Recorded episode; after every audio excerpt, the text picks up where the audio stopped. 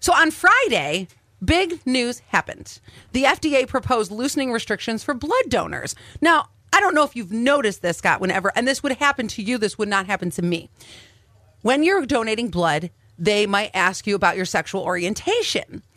And now it's changing and loosening restrictions that gay and bisexual men are now allowed to donate blood. So they might have asked you that prior. Oh. Yes. Is Is it wrong if I fill out the form and go always ready? for anything that comes my way?